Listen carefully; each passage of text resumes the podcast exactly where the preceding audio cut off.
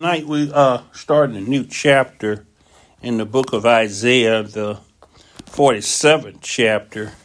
And in that 47th chapter, uh, what we're looking at is the defeat and humiliation of Babylon. It's been prophesied throughout the Bible in Isaiah and especially Jeremiah and in the book of Revelations. Uh, chapter 47 says, Come, sit down, come down and sit in the dust, O virgin daughter of Babylon. Sit on the ground. Uh, there is no throne, O daughter of, of the Chaldeans, for thou shalt no more be called tender and delicate. Take the millstone and grind meal. Uncover thy locks, make bare the leg, uncover the thigh, pass over the rivers. Thy nakedness shall be uncovered, yea, they, thy shame shall be seen. I will take vengeance, and I will not meet thee as a man. As for our Redeemer, the Lord of hosts is his name, for the Holy One of Israel. Sit thou silent and get thee into the darkness, O daughter of the Chaldeans, for thou shalt no more be called the Lady of Kingdoms. Uh, then he gives in chapter verse six the reason why that, that he they were over his people. He says, I was wroth with my people, and I have polluted my inheritance and given them into thine hand. Thou didst show them no mercy upon the, the old, in other words, the ancient, and hast thou very heavily laid thine yoke on them. And thou sayest, I shall be a lady forever, so that thou didst not lay these things to thine heart, neither didst thou remember the latter end of it. Therefore, hear now this, thou that art given to pleasures that dwellest carelessly that saith in thine heart, I am and none else beside me. I shall not sit as a widow, neither shall I know the loss of children. But these two things shall come to thee in a moment in one day the loss of children and widowhood. They shall come upon thee in their perfection, for the multitude of thine sorceries, and for the great abundance of thine enchantments. For thou hast trusted in thy wickedness Thou hast said, None seeth thee. Thy wisdom and thy knowledge had perverted thee, and thou hast said in thine heart, I am and none else beside me. Therefore shall evil come upon thee, thou shalt not know from whence it riseth, and mischief shall fall upon thee. Thou shalt not be able to put it off, and desolation shall come upon thee suddenly, which thou shalt not know. Stand now with thine enchantments and with the multitude of thine sorceries, wherein thou hast labored from thine youth, if so be that thou beest able to profit, if so be thou mayest prevail. Thou art wearied in the multitude of thine counsels. Let now the astrologers, the stargazers, the monthly prognosticators stand up and save thee from these things that shall come up on thee. Behold, they shall be as stubble. The fire shall burn them. They shall not deliver themselves from the power of the flame. There shall not be a coal to warm at, nor fire to sit before it. Thus shall they be unto thee with whom thou hast labored, even thine merchants from thine youth. They shall wander every one to his quarter, none shall save thee. Thus, the Lord here tells of the humiliation and the indictment that comes against the great Babylon. Babylon here is pictured as a woman and the defeat of Babylon and it's the Babylonian system, and then it's the collapse of the worldwide system of Babylon that has been here ever since the Tower of Babylon in the in the beginning. Ancient Babylon is the model for the woman in the book of Revelation 17 and 18. And was ancient Babylon only a church? Was this Babylon that we're talking about, it, was it just a church or religious system? And I would say no. Ancient Babylon was both a city and a nation that manufactured and conducted business and made war. Uh, did it have their own brand of religion? Of course they did. However, Babylon was far more. It was highly developed, complete, and an anti God culture founded by Nimrod. So we see a city built there. We see a system, a, a Babylonian by Babylonian system, and this system was a cultural system that permeated all of society. In other words, in their politics, in their religion, in their everyday life, Babel and that Tower of Babylon where God came and scattered the people was a system. And we see that system has been here. Satan is the author of that system, and that system has been here all of that time, even though it went through different phases. At one time, it showed Nebuchadnezzar as the king or the head of that system. That's the pinnacle of Babylon when it shows of Nebuchadnezzar. Now, the end time mystery Babylon the Great will be the same complete package, but only to a far greater in terms of influence and power because they're, they are now worldwide. In other words, not just a nation, but nations, a conglomerate of nations. In other words, a world ruling system. A lot of people like to talk about the UN and different nations uh, coming together as a conglomerate. But I think it's all of the world system, no matter where it is, there's none that standeth out. It says Satan deceiveth the whole world, that he go about and deceiveth the whole world. So no matter what political spectrum you're in, or religious spectrum, there's either you fuck up Christ or you against him. You with him or you're not. That's why we were talking about being clothed in his righteousness. Babylon is great, and most of us reading this article live in that end time greatness of Babylon. But we see in Revelation God calling his people out of Babylon. He calls them out of Babylon.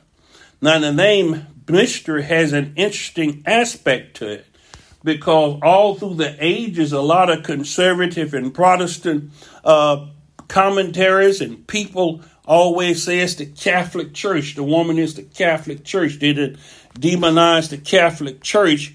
And if that's true, every commentator and all of the hundreds of years and the time the people have known this, it seems that if they know who she is, it's no longer a mystery, is it? But it is a mystery, and the only way that this mystery could be unrevealed or this mystery be revealed to us, because it says the mystery of iniquity still worketh, is that Christ reveal it to you. That the Father reveals the Son to us, and the Son reveals the Father. And Paul said that he was blessed with the gospel and to reveal the mystery of godliness unto us. So we see it's not something that we can figure out. It's not something we can decipher or come to a knowledge of. It's something that we have to be shown. We, it has to be revealed to us. Now, this system, as I told you, was worldwide, and the Babylon mystery religion, Revelations 18 11 to 13 reads, And the merchants of the earth will weep and grieve over grieve over her because no one buys their cargo, in other words, their goods and merchandise anymore. Cargoes of gold and silver and precious stones and merchandise, and fine linen and purple and silk and scarlet, and all kinds of uh, scented wood, and every article of ivory, and every article of very costly and lavish wood, and bronze, and iron, and marble and cinnamon and spices and incense and perfume and frankincense and wine and olive oil and fine flour and wheat of cattle and sheep and cargoes of horses and chariots chariots and carriages and of slaves and human lives the merchant who gained wealth and perverse pleasures from the world system of religion and commerce and cry and lament because of it saturated their greed for materialism at the acquisition and their lust for self pleasure. So we see when this falling of the world system, in other words, this Babylonian system, since it's a material fall of everything within the world, when he says the foundations be destroyed, when he says this world is passing away, at this end time. Anybody that loved the world or the things of the world will not love this because all of us buy of the merchandise in the world. But we see those of Christ as using the world, but not abusing the world, and not idolizing the things of the world, and that our righteousness and the righteousness of God coming up on the world has to judge the world and the deeds the world has done. In other words, all of the transgressions and what you've done to others, because this is about the pride of Babylon, the pride of those in the world who have misused you, who have abused you, who have taken advantage of God's people. This is God repaying double unto those that whether man soweth, that shall he reap. So this is God paying back all of those that had mistreated and abused his people. He's setting the record, he's setting the books correct now. All of these have drunk, drunken of the wine of the wrath of the fornication of this great Babylon. In other words, their actions, their deeds. Here is that reckoning of that time of giving account for everyone that's not in Christ Jesus. As the Babylonian system incorporates every expression of corrupt government, so its prostitution includes every corrupt economic system and idolatry. Nothing is left out of this realm of judgment. We talked a couple of chapters ago about idolatry and those that worship idols and create idols. Mm-hmm.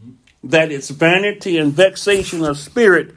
Now this ruin comes upon them, but it seems as though some of them looking and weeping for Babylon and the things that's going on like they are outside the perimeters of this, but no one is outside the perimeters of it. It's happening, but it's happening to the people also. That's why he says, Come out of her, my people, unless you take part in her plagues and the things that are about to come upon them. That's why I was telling uh, one of our members the other day that what's coming up on the earth, our dear sister is not face it, won't have to face some of that. And I gave Isaiah the 57th chapter about the good. Some of the righteous are taken out of the earth, some of the righteous are taken away. And we're not taking note of that, but God is sparing them and shall let them sleep in peace in the time of death.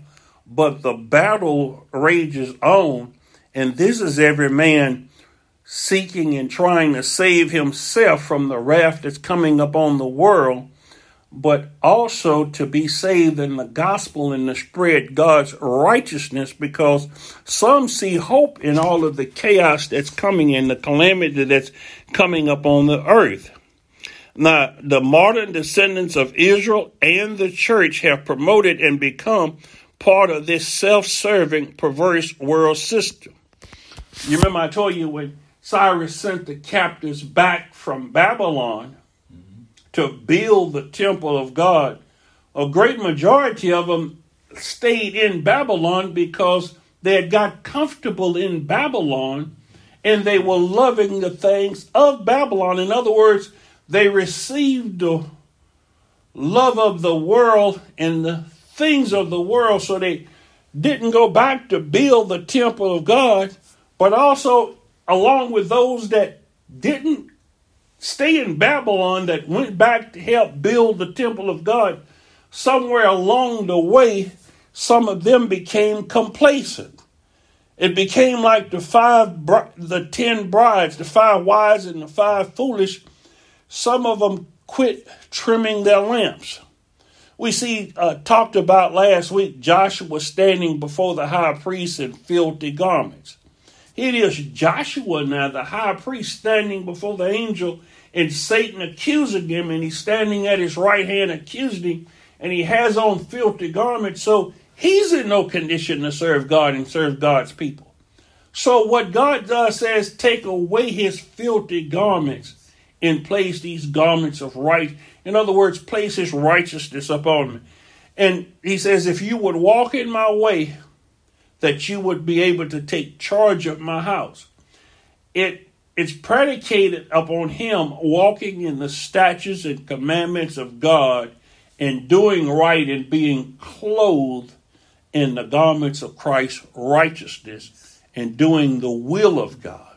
And that's what we have to begin to do is the will of God and that helps cast the wickedness out of the earth because the earth itself is full of wickedness and the, the devil he's like I said he's deceiving the whole world.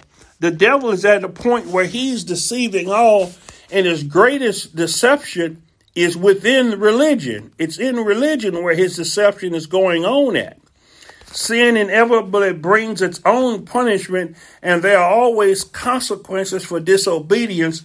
And there's been a many a disobedient child of God, and we will see receive just recompense for those disobedience. But we'll be crying out to God for God to do something at that time, and His people will return to Him in repentance. Let's read that 12th and 13th chapter again of the 47th verse. It says, Persist then, Babylon, in your enchantments and your many sorceries with which you have labored from your youth.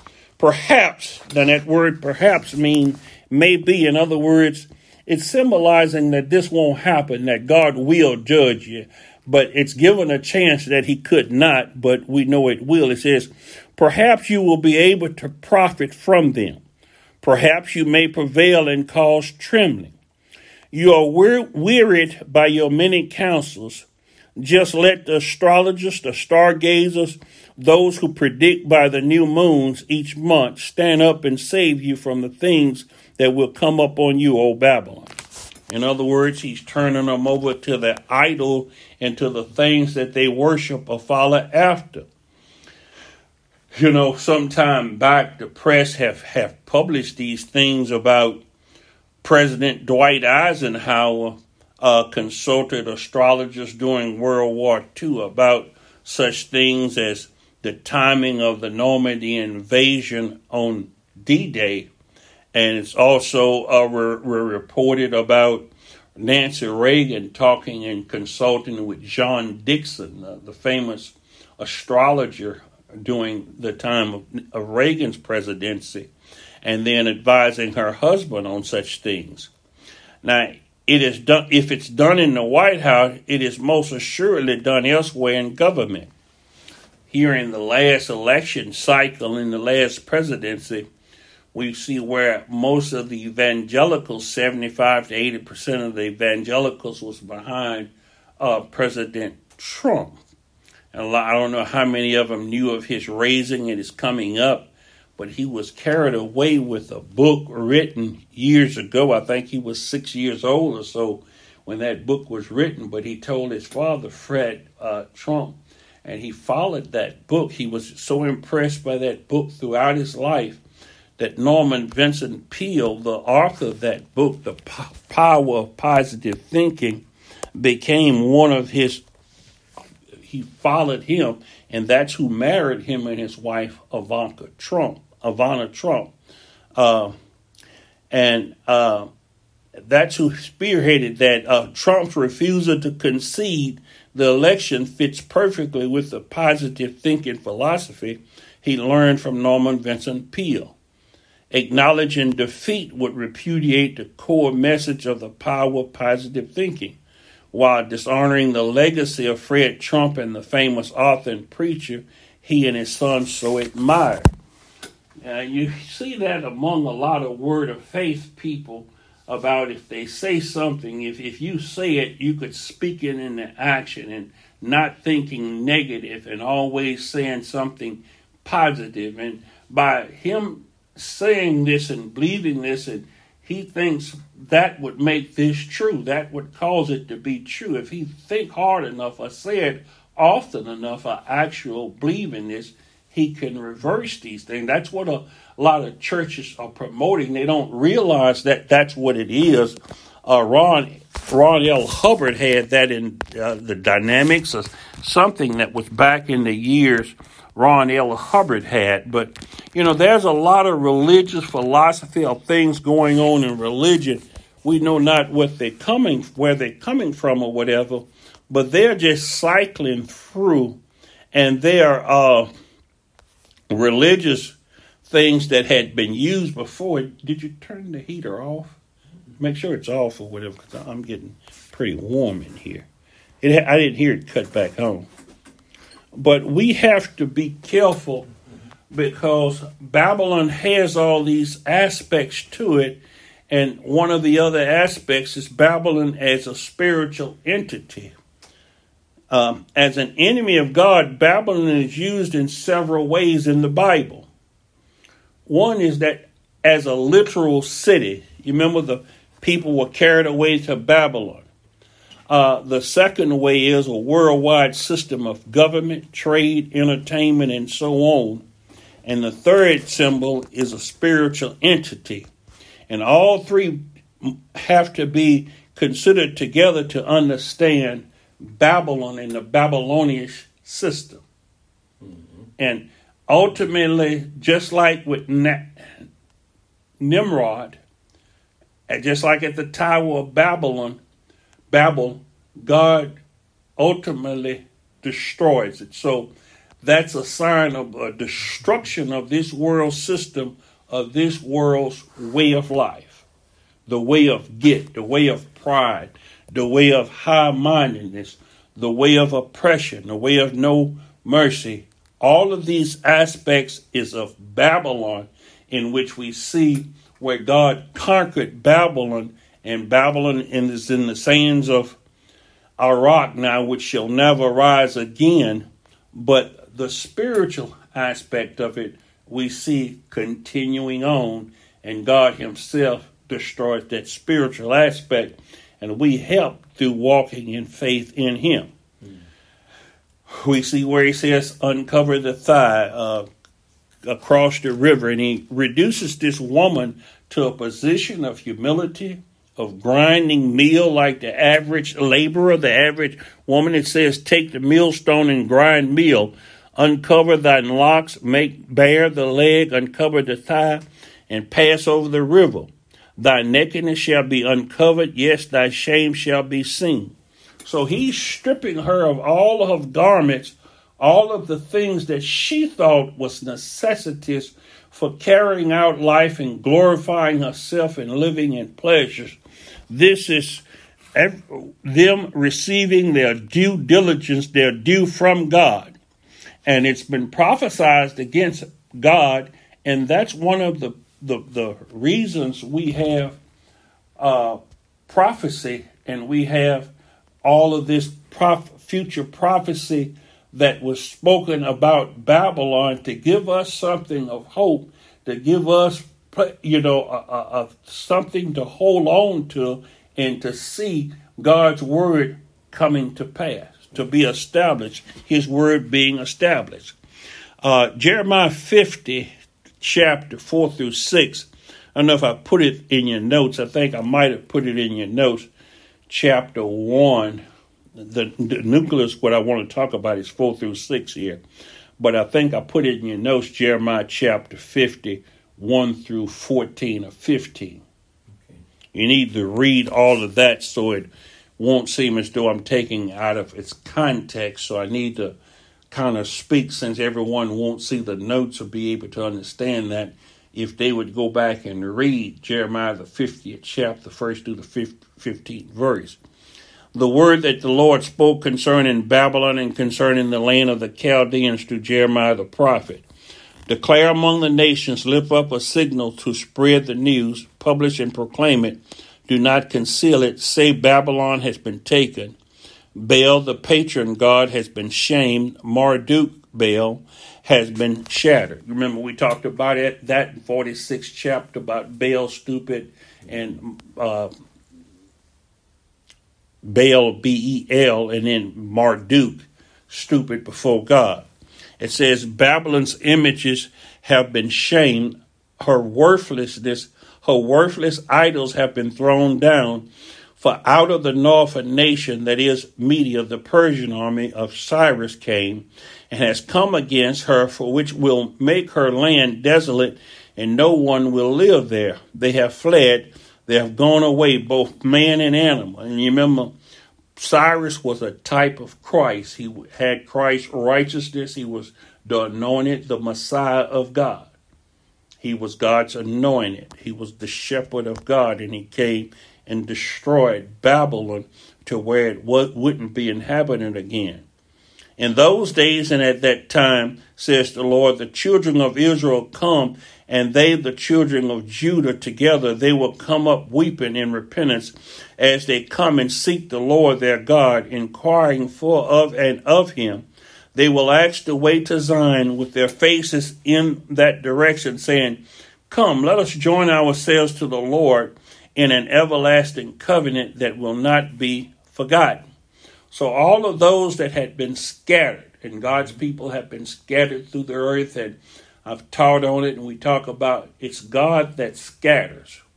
But He's calling a remnant back. He's calling a people from every nation the Assyrians, the Philistines, all nations should be saved in the Lord. So he's calling all nations back to their country or back to their places because his righteousness is being poured out on the earth and people are turning in repentance to him. When it says the children of Israel, he's talking about the church, he's talking about the collective body of all men, all people. There's no male, female, Jew, or Gentile. And he's talking about salvation for all. His salvation is being shown in all of the earth. It's, verse 6 says, My people have become lost sheep.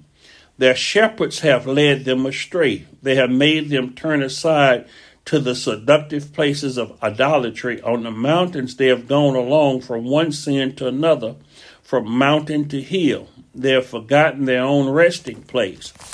Uh, Jeremiah uh, begins it this two chapter prologue about the prophecy of the judgment against and on Babylon. Uh, and Babylon during that time was the dominant world power during Jeremiah's time.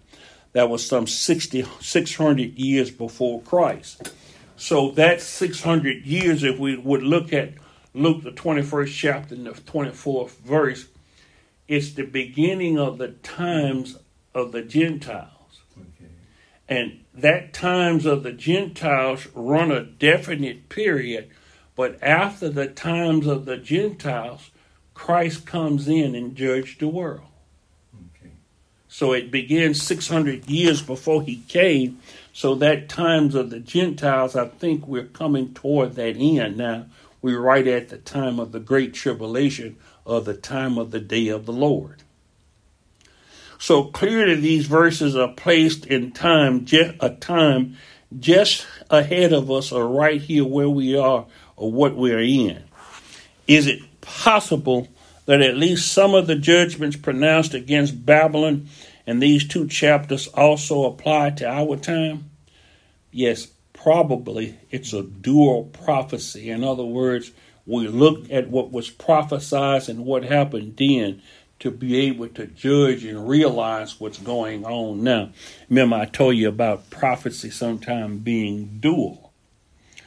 Could what occurred to Babylon when God carried out his threats in the 6th century BC have been only a type of a far greater time fulfillment against modern day Babylon? Yes, because the Old Testament is full of types and shadows so we should see a similar thing happening at this time. And verse 6 plainly pictures an end time scenario. And as I continue to preach that we're living in the last days, uh, God says that his people have turned away from him, that they were uh, carried about on the mountains. And mountains are a, a biblical symbol of large nations and hills of smaller nations. So this prophecy foretells of the long scattering of God's people among the Gentile worldwide, and so thoroughly ac- accomplished in the scattering that Israel and the church have forgotten God, and that's why he say he would have to turn us back unto him, our children and the parents and everyone have to be turned back. It says turn the hearts of the fathers to the sons and sons to the father we are nations. We are nations, not just a nation, but a group of nations that have forgotten and turned away from God. A lot of people talking about the Middle East and all these other nations. What Turkey and all of these places, a lot of these places in the Middle East, Syria, Christianity has been through all of those areas. We are turned away from God. God has been revealed in the earth and He is being revealed. That's why we preach and teach the gospel. Revelations 13, 17, and 18 establish that there are a beast and a Babylon at the end time. Though when we talk about beast, a beast is literally an amalgamation of many nations with a pro- strong persecuting religious component. In other words, it's a governmental system.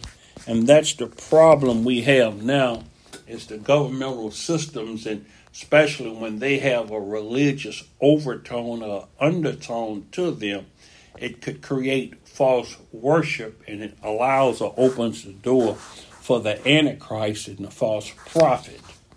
That's the thing that we're seeing when religion unites politically with the government in this day and time. You can't bring about Christian nationalism from what we're doing. God has to bring about the kingdom of God and the judgments within that kingdom.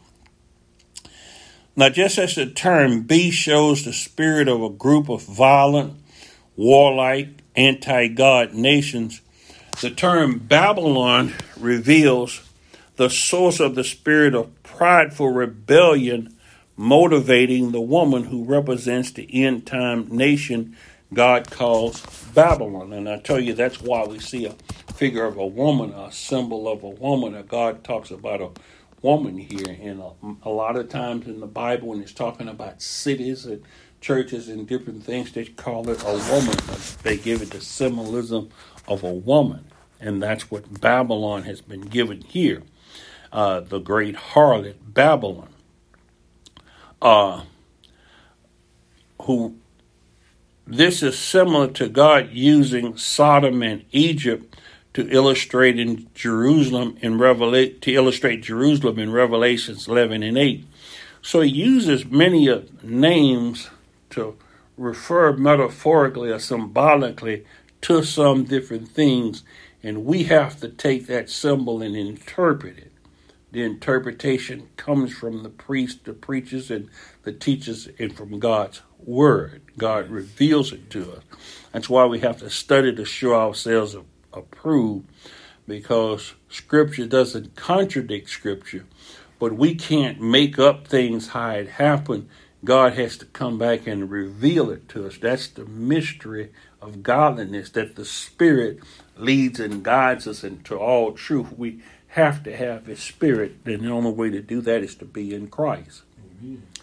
Now, the original city and nation of Babylon has disappeared, I tell you, into the sands of Iraq. So people are talking about Saddam Hussein was going to build Babylon back in about Babylon. But that's not the Babylon. That Babylon, God said, would never rise again. It was doomed to ultimate destruction the moment Cyrus came in because of God's word. So it would never return. So I think a lot of preaching and teaching have us looking in the wrong places for the beast or looking for Babylon. Babylon is here and it's arisen worldwide. It's it's completely covers the world. And that's one of the devil's deception is we don't see because he's deceived the whole world.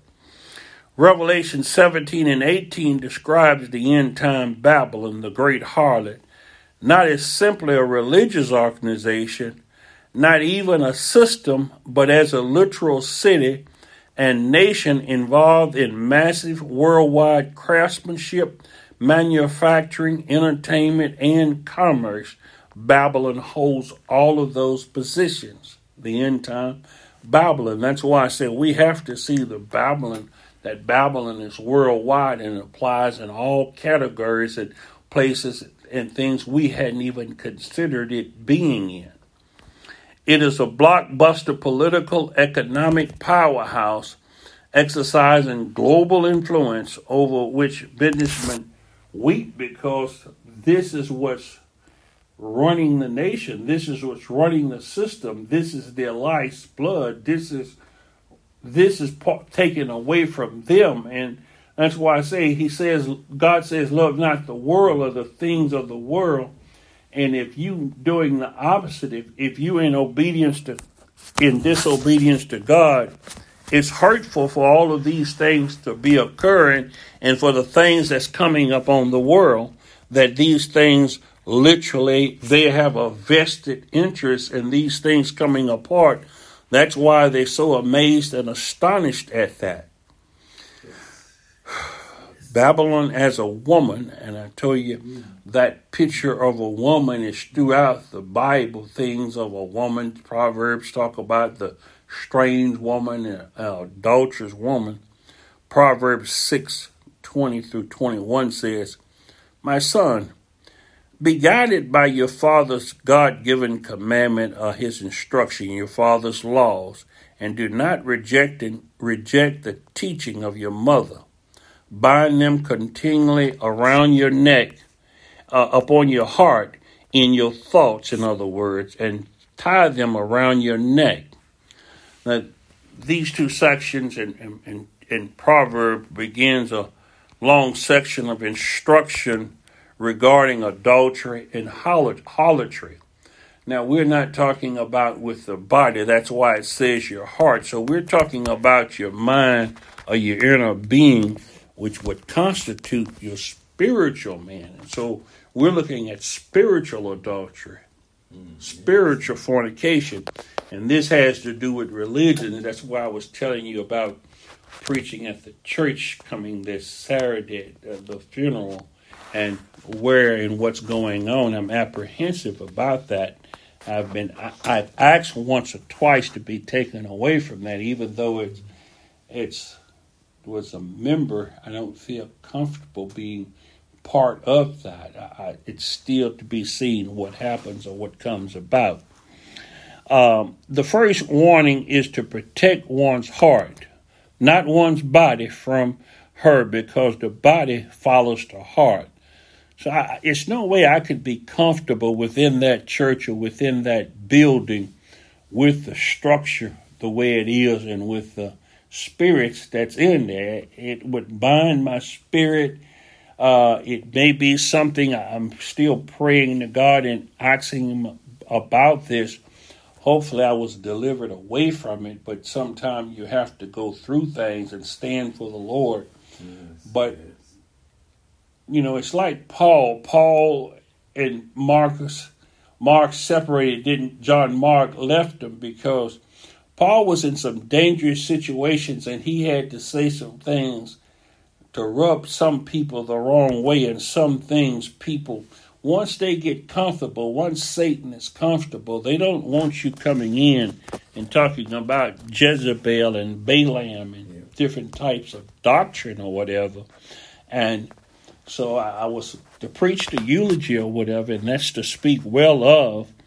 But I'm still in a problem where this seems to be maybe a situation that it was it's not a proper New Testament church, and by me preaching of being there, it, I hopefully I, I'll get an answer from God, and He'll maybe change that or do something for that for me because I'm thoroughly not comfortable with this.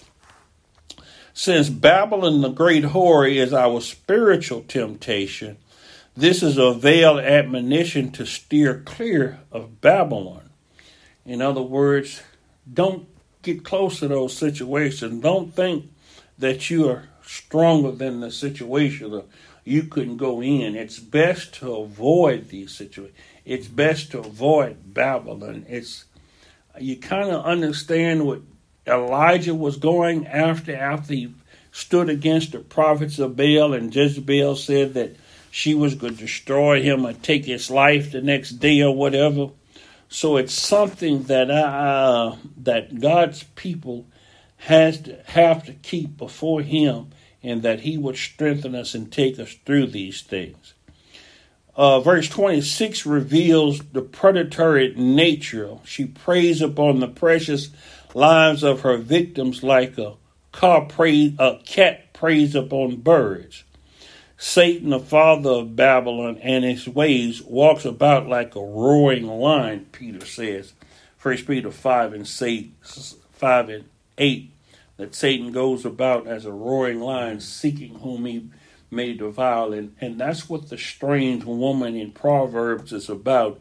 That's what the lascivious or the lewd woman or the spiritual adulteress is about in the book of Proverbs. And well know Solomon knows. He's had 700 wives and 300 concubines or whatever.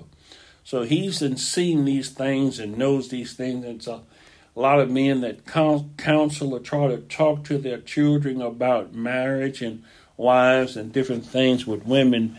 But it's difficult in this day and time because it's a spiritual element that the flesh loves, and that's the control in the latter days that we're seeing that women possess over men. Proverbs 6, 7 chapter, 6 verse to the ninth chapter, we see where God has to be the one here because he's the one that's going to bring her to shame, could cause her to bear her open thighs. He says, Open your thighs, bare the legs, sit down in utter humiliation, expose the breath, breast. Your nakedness will be shown because of all of the things that she've done and the way she've lived. And uh, many a good men she've taken to death have faced death at her hands. It says, For at the window of my house I looked out from through my lattice among the naive, the inexperienced and gullible, and I saw the youth, a young man lacking good sense, passing through the street near her corner, and he took the path to her house, and in the twilight and in the evening, in the black and dark night, he describes this young man as a simple, in the bad sense of the word, simple. When somebody says that you're simple, as a bad way, it doesn't mean just common or down the earth. It could mean lack of common sense, yeah. lack of good sense, and that's what this individual did. The word is, in other words, he's foolish. He's inconsiderate and unthinking. He is open to all impressions of evil. He lounges near the house of ill repute, and not necessarily because he plans to sin, but does not see, uh, does not seem all that opposed to it either. You know, you, you're not avidly against this. Not not that you're going along with it, but you're putting yourself in close proximity of it to where you could get burned. You can't take fire in your bosom and not get burned. You're putting yourself in a position to be tempted or taken away. And he made should have done is Joseph flee from sin, flee from sexual immorality, flee from these things. He's hanging out at, out at certain time and place, open to whatever might happen, with no definite plans, just waiting to see how it goes. It says he lacks the understanding to discern the evil that is present, as well as the wisdom and courage to resist the flatterers and temptations of the seductress. In contrast, though unstated, the pure in heart, those who understand the dangers, would be at home occupied with things that are more wholesome. And so, in dealing with this, it's not about pleasures of the terms of the pleasures of the flesh or anything, but it's something to be shunned. And I, you know, I feel sorry for a lot of men that have been trapped in that those situations through marriage, through in-laws, or through different things, and they're too weak to fight now. It's too abundantly, it's overtaken them, and they're to the point where they can't get out of it. They can't receive rest or whatever and this goes way back. The the problem of the consequences are just now manifesting themselves, but this goes way back from playing with sin, a previous pattern of playing with sin. Ultimately, sin, fornication, or adultery, usually it ends in death. It says like the bull, like the bull or the cow to the slaughter. You walk right on in, and it's a death wish because you've seen this and you thought that you could overcome it or handle it, but sin is not like that. We can't handle sin. We have to rebuke sin. We have to stay away from sin. We have to flee from sin. In applying this to ourselves and our efforts to forsake Babylon and steer clear of false doctrines and teachers, we can see that our individual application of verse 1 through 5, keeping God's commandments and making wise decisions, will help determine whether or not we are foolish and lacking judgment. If we highly esteem God's instructions in the letter and the spirit of the law, and if we fear God and keep His commandments, we will have the wisdom and understanding that the, this young man Lot lacks. A common saying uh, says, if you fail to plan, that means you plan to fail. And that's why I'm not, I'm trying to to plan here and not fail to plan. But this is something, and, and so I, I, said I would talk to her tomorrow to see can I get away from this situation or whatever because I think it's it, it's not right what I should do. It, it's just not sitting right in my spirit. It seems like I'm going right into the heart of Babylon, mm-hmm. the heart of a a situation that's controlled by Babylon, that's controlled by the wickedness of this world, you know, and thank God, you know, but your children, your grandchildren, and people that's a part of that. You see these things happening, and you pray to God that He would deliver you from these things and strengthen you to give you to come out of Babylon. But sometimes it takes these confrontations and these situations to bring light the problem so that these people will or do rise up against you. And then God destroys these people even though it may cost you your life. It cost Nabal his life. Nabal he was doing what God told him to keep his vineyard but Jezebel put him to death. Yes. Jezebel had him put to death. So we see that spirit of Jezebel in the book of Revelation that spirit hadn't went anywhere And the Jezebels of this day. Don't you underestimate the pop, power of the Jezebels of this day. Uh, this young man may not have intended to get into trouble. He may not have planned to do anything wrong, but his approach is not aligned with 1 Corinthians 6 and 18 says, flee fornication. Flee fornication. Paul says, turn around and run the other way. The young man's approach is not one of foreseeing the dangers and avoiding avoiding them according to scriptures. And I think the whole time Saturday that I would be preaching, I would be thinking of Proverbs 22 and 3, of 27 and 12, where it says, A prudent and foresighted person sees evil or sees the evil in sin and hides himself from it. But the naive continue on and are punished by suffering the consequences of sin.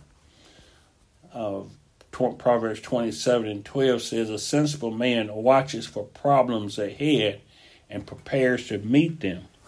The simpleton never looks and suffers the consequences. It's the Living Bible.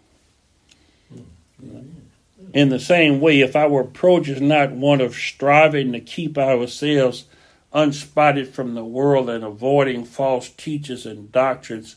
In essence, we're planning to fail, and that's what I said. It's false teaching and false doctrine that seems that I have to go in the mouth of the lion here in the lion's mouth, wishing that you know we were in a condition to have service, that particular service here. We may not be large enough. Uh, it may not, you know, I didn't really go out to wait to offer that, but they could have had it at the chapel or something. But I hate to go into enemy territory if I don't have to. But I pray that God be with me and strengthen me. Uh, in the book of Lamentations, the first chapter, first to the seventh verse, we see the sorrows of Zion. They were carried away captive. They're pictured as a woman. Here, uh, it symbolizes a woman. It symbolizes a city, a nation, the nation of Israel, the nation of Judah, really carried into captivity in a place that they didn't want to be in, in a place serving.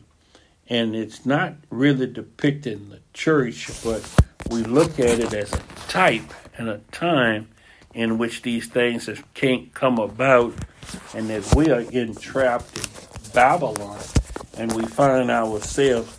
That's why I say geographically, we're members of the church, members of God's kingdom, but we find ourselves behind enemy lines. We find ourselves that the kingdom of God is within us and among us, but we find ourselves given over uh, within the evil. And he says, keep them in the world, but keep them from the evil that's in the world. So we are in a predicament here. Let me pause this just a second. But as we do it, that's why it says, be aware, be, you know, be diligent and be woke or whatever, because these situations come about and I must um, handle the situation however I can deal with this. Uh, where I'm at here, hold on just a second.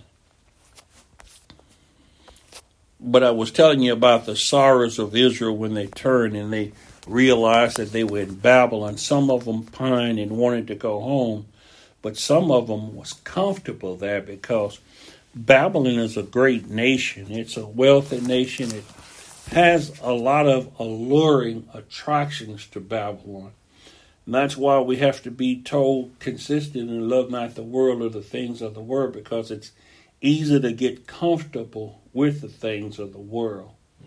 It's easy to be carried away by the lust of the flesh, the lust of the eye, and the pride of life. But all of those three things is what Babylon promotes and what Babylon instills in us, and that we're trying to, through the Word of God, purge those things out of us. Uh, Revelation 17 and 18 says, And the woman which thou sawest is that great city which reigneth over the kings of the earth. The mention of the kings doing obeisance to her indicates her political influence is worldwide, and she can perceive, be perceived as the source of an attempt to produce a world government. And so we're seeing now that the, the church, the Catholic Church, does have a lot of power. So if that's part of the largest part of the Babylonian system, because there's what two or three billion Catholics in the world, if that's part of the Babylonian system, then the Protestant churches would have to be the daughters that's spoken of in the book of Revelations, the children of Jezebel that will be cast in the bed with Jezebel because all of these derive from the Catholic Church and a lot of their false doctrine and a lot of their teaching has that Babylon audacity to it. And that's one of the reasons he's destroying them because of their pride, their hubris, the audacity. And we, I see that in this nation. I see it in people and television and sports and all throughout the, the, the things that I see in the world I come in contact with. Uh, Jeremiah 51, 6 and 7 says, Flee out of the midst of Babylon and deliver every man his soul. Be not cut off in her iniquity, for this is the time of the Lord's vengeance. He will render unto her a recompense. Babylon had been a golden cup in the Lord's hand that made all the earth drunken, and the nations have drunken of her wine. Therefore, the nations are mad. Babylon is suddenly fallen and destroyed. Howl for her. Take balm for her pain. If so be she be healed, we would have healed Babylon, but she's not healed. Forsake her and let us go every one into his own country, for her judgment reacheth unto the heavens and is lifted up even to the skies. Let me read that in the Amplified. It says, The Lord had brought forth our righteousness. Come and let us declare in Zion the work of the Lord our God. Babylon has suddenly fallen and is shattered. Wail for her if you care to. Get balm for her incurable pain. Perhaps she may be healed. We would have healed Babylon, but she was not to be healed. The Lord has brought about our vindication and has revealed the righteousness of our cause. In other words, it's God that's bringing about this destruction and this calamity that's coming up on Babylon. Why would we try to heal them? Do we really think that they would be healed as he told Jeremiah, pray not for this people. Don't pray for their good. That's part of what Jeremiah is seeing in this judgment. So out of this mouth, Jeremiah, you speaking that God's condemning that he's not going to heal these people, that this is a ultimate destruction. But yet and still do we offer prayer? Is our prayer contradictory? Is it a faithless prayer? Is it a paradoxical case of us believing God's going to do this, but he's not going to do that, or that these things will occur? it causes consternation on some people part that are we double minded or are we being instructed correctly and that's what babylon does it gives you bad instructions so if you read that 51st chapter of jeremiah and i would start at the first verse and read down to the 15th verse but we see where god's hammer as God's hammer, Babylon was strong as his cup of gold. She was rich and beautiful, but neither saves her from destruction. So, as strong as this nation, as strong as the nations of the world is, they were as a hammer to build, but God, through his people, is tearing Babylon down, will tear Babylon down because her doctrine, her spirit, everything that promote Babylon promotes is the wine of the cup of God's wrath, and everybody's drinking of that cup, drinking of the cup was to die a death. You partake of what's in the cup. So if you've drunken of the wine of Babylon, in other words, their doctrine, their instructions, all of the things of Babylon, you've partaken of that and it has weakened you. You staggering and drunken with the wine of her fornications. But see, we have to come out of Babylon and stand against these things and be the resistance to it, no matter whether we have to stand alone or not. That was Elijah's problem. He felt that he was the only one serving God, but God had told him to stand there to stand. So he had to stand against the things of Babylon and the objects of, of Babylon. And probably as a poor, lonely old man there, Elijah felt it was time for him to go. And we see where Elijah was replaced with a younger Elisha during this time. He was replaced to Elisha, and Elisha carried out the job that Elijah didn't finish. Elijah was the one, Elisha, the one that received the double portion of God's Spirit. He's the one that came in and anointed the two king, the two different people that he was God was going to use. Uh, Hazael, I think it was, that he anointed king, and he said some things to Hazael that he was going to do. And Hazael say, "I'm a flea. Am I a dog to do these things?" But what he prophesied to Hazael was truthful, and Hazael did kill the king and carried out these ulterior things that his ulterior motive was power and pride and prestige.